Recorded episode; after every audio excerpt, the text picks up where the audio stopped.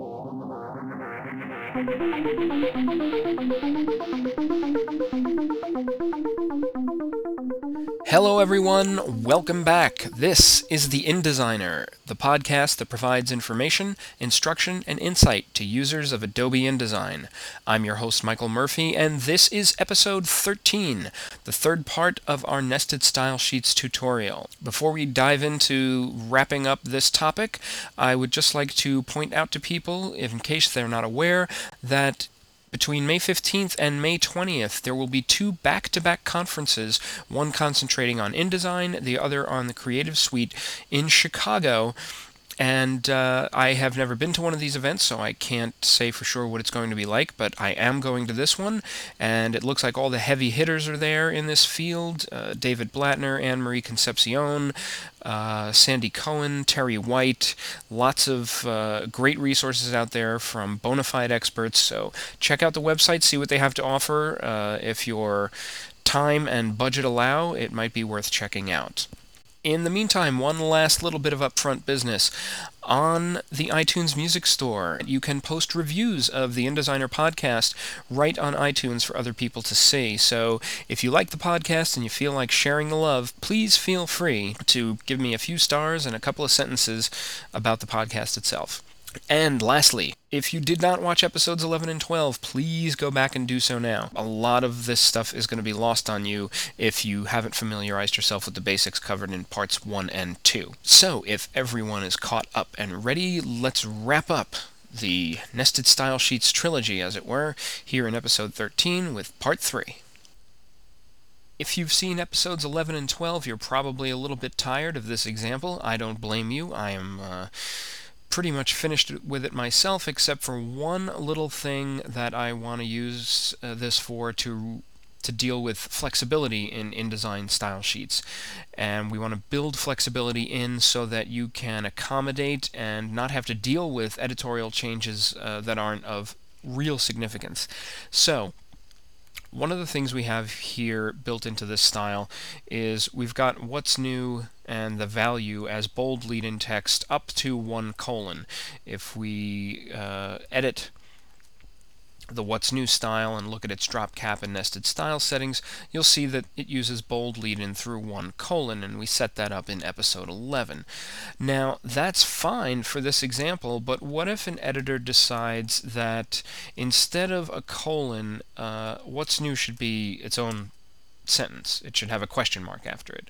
And instead of the value, it should also be a question along the lines of why it's important to you. And that's not actually a question, so that's going to end in a period. Well, you can see that totally screws this whole style sheet up. It is no longer doing what we expected it to do. Now, there are a couple of ways to deal with this.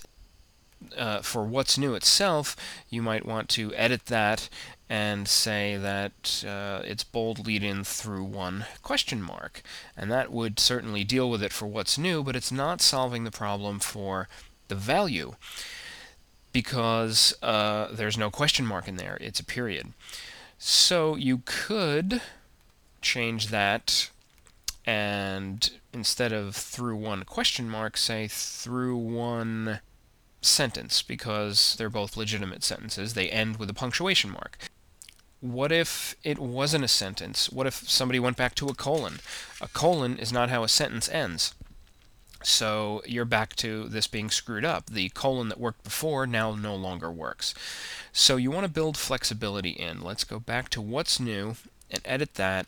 You want to be able to deal with a sentence, something that ends in a punctuation mark, but you also want to be able to factor in something that ends in a colon or something maybe um, through an em dash a sentence is not going to take all of those things into account. So we ruled out question mark, that's not going to work. But what if we wanted to say, put a bold lead in through a question mark or a period or an exclamation point or a colon or an en dash or an em dash? Well, we just did. All you have to do is put all of the possible style ending delimiters in there, and InDesign will deal with the first one that it encounters as the instruction to move on, and we will see how that works. Let's click OK, and you'll notice that what's important, why it's important to you, which ends in a colon, is working, and what's new, which ends in a question mark, is also working. If why it's important to you got finished off with an em dash, that would also work. So that's what I'm talking about with building flexibility into style sheets. Anticipate what changes might be coming your way wherever possible. See if you can accommodate for that in instances like you see here, and you will be good to go. So we are now done with this example once and for all, and we're going to move on to something new. I'm going to deal with the thing that made me very happy when I had to deal with nested style sheets, and it continues to make my life easier on a day-to-day basis, and that is dealing with bulleted lists. Uh, bulleted lists in QuarkXPress were the bane of my existence. My magazine is is just crazy for bulleted lists. They're everywhere. They're in columns, they're in features, they're in departments. People love the bulleted list. Unfortunately, formatting them in QuarkXPress was a manual exercise. Every bullet point had to be dealt with individually. Uh, the setting of tabs, things like that. There was no way to consistently make it an automated function. And, you know, sometimes there are different types of bulleted lists. This one happens to have essentially a flush left indent with a hanging bullet but sometimes that doesn't always look great in your body copy. Sometimes you want a different type of bulleted list. Maybe you want the entire thing indented. Maybe you want just the first line indent. Maybe you want the whole thing with the consistent left indent but no hanging bullet. If you notice, I have styles set up, bulleted list 1, bulleted list 2, bulleted list 3, and bulleted list 4. Um, I have also taken into account the fact that uh, some of these have what could be bold lead-ins, concentration indicators, volume decreases. Uh, I have bulleted list 1 with lead-in, bulleted list 2 with lead-in, bulleted list 3 with lead-in, and bulleted list 4 with lead-in. I have taken into account just about every bulleted list that I'm going to encounter uh, basically in my magazine and distilled it down to four styles, each with their own variation. And you'll notice that as I click through these, I have not retyped anything. I haven't put in any additional tabs. I haven't put in any additional characters. I have made no adjustments whatsoever. All of that is in the style sheet definition, the formatting, the indenting. So as long as I have the conditional elements in these styles, which you'll see here uh, if I edit one of these, I have a red bullet through one letter N, which is this square bullet in the typeface that I'm using, and a tab, which is this caret T symbol you see here, then a bold lead-in through any of these possible options which we saw in the previous example. But I've basically covered the bases here. I have the letter N and a tab, but my tab settings are different depending on which style I'm working on. I actually set it up deliberately this way so that I don't have to deal with this uh, ever, ever again. So that's some built-in flexibility right there. I, I could quickly mention that InDesign does have its own um, bulleted list options. It has bullets and numbering. This is new to CS2. You can create a bulleted list and, and select a character. You can create a numbered list. Um, but there are, I find some limitations here, and I set these styles up initially in InDesign CS1 when the numbers and bullets didn't work. This works for me just fine. It allows me all of the customization and flexibility I'm used to.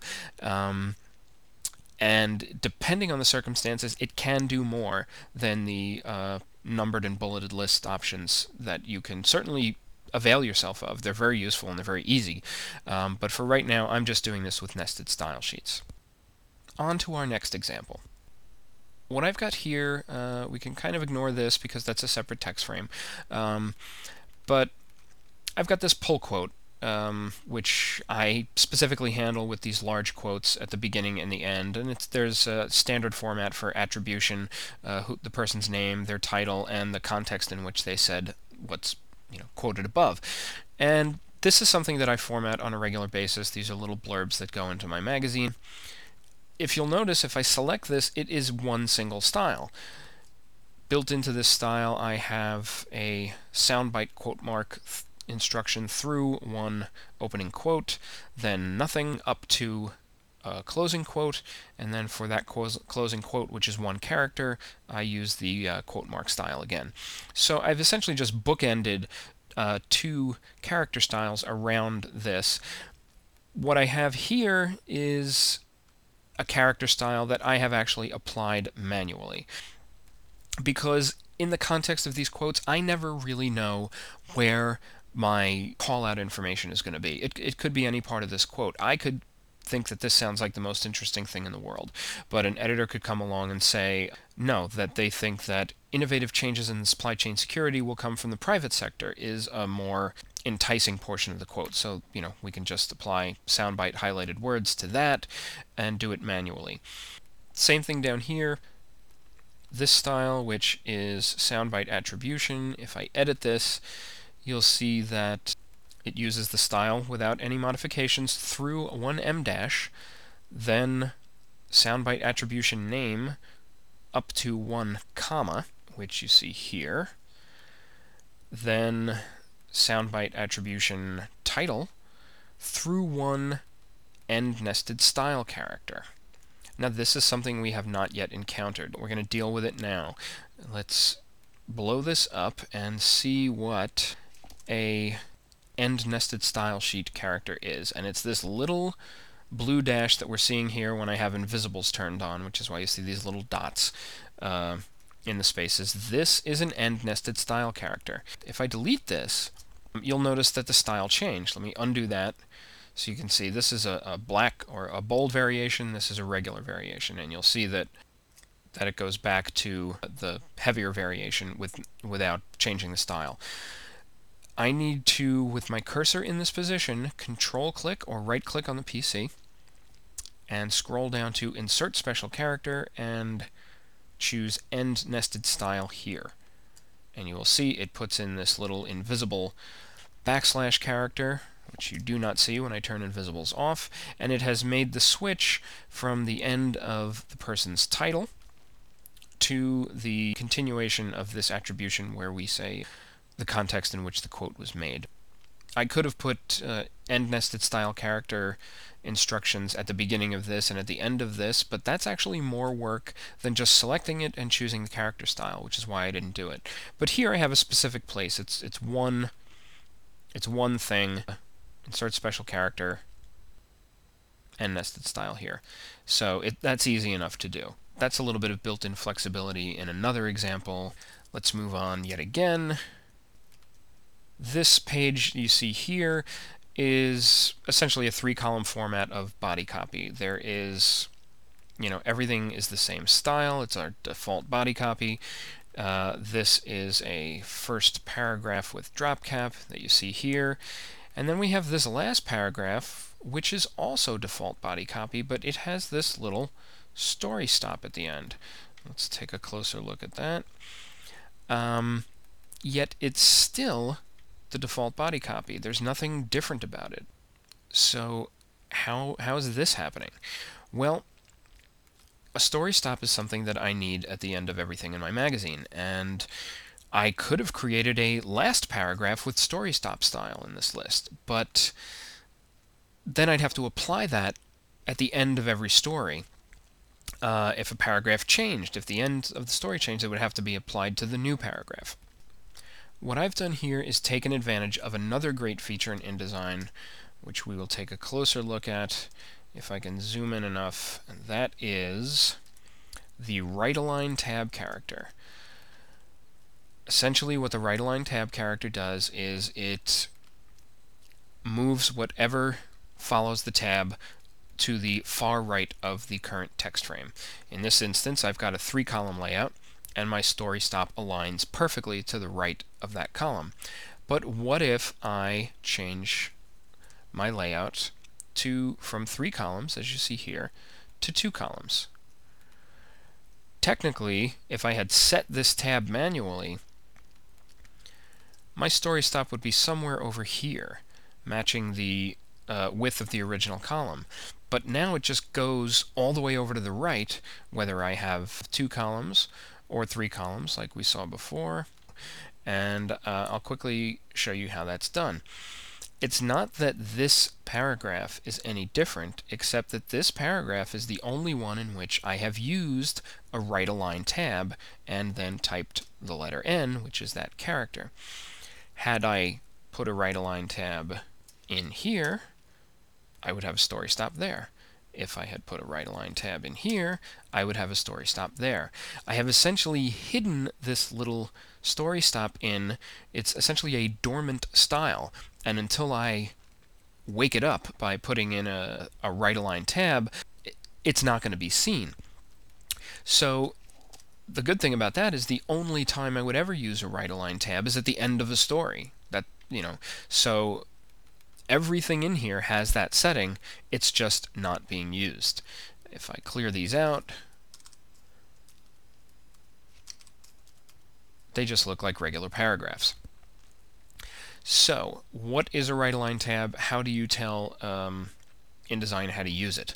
A right align tab is just Shift tab. As far as incorporating that right align tab into a nested style instruction, you'll see that this is my body copy, which is uh, unaltered through one caret Y. That's the uh, special character that InDesign's uh, style sheet settings recognize as a right align tab. You can also use this in the find and replace dialog. Like uh, caret P is paragraph, and uh, caret N is soft return, and caret T is tab. Caret Y is a right align tab and then after that I use a red bullet through one character. So that's how I set that up, and until I actually put it to use, it just lays there waiting for me to find the end of my story. So if I deleted this, uh, let's say the editor decides that that's got to go, and we're going to end on the previous paragraph, then I just Shift-Tab, type the letter N, and I have my new story stop in my existing paragraph. Next week, I will be back and we will definitely not be covering nested style sheets. I think we have been very thorough about this. It definitely did require three podcasts, but it's time to move on.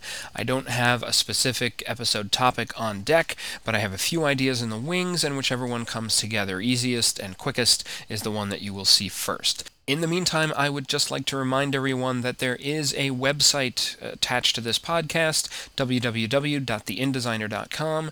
Please feel free to visit, post comments on any of the information that I have up there, uh, questions about the podcast. Feel free to uh, register at www.theindesigner.com and post your comments, or send me an email at info at theindesigner.com. Until next week, this is Michael Murphy for the InDesigner Video Podcast.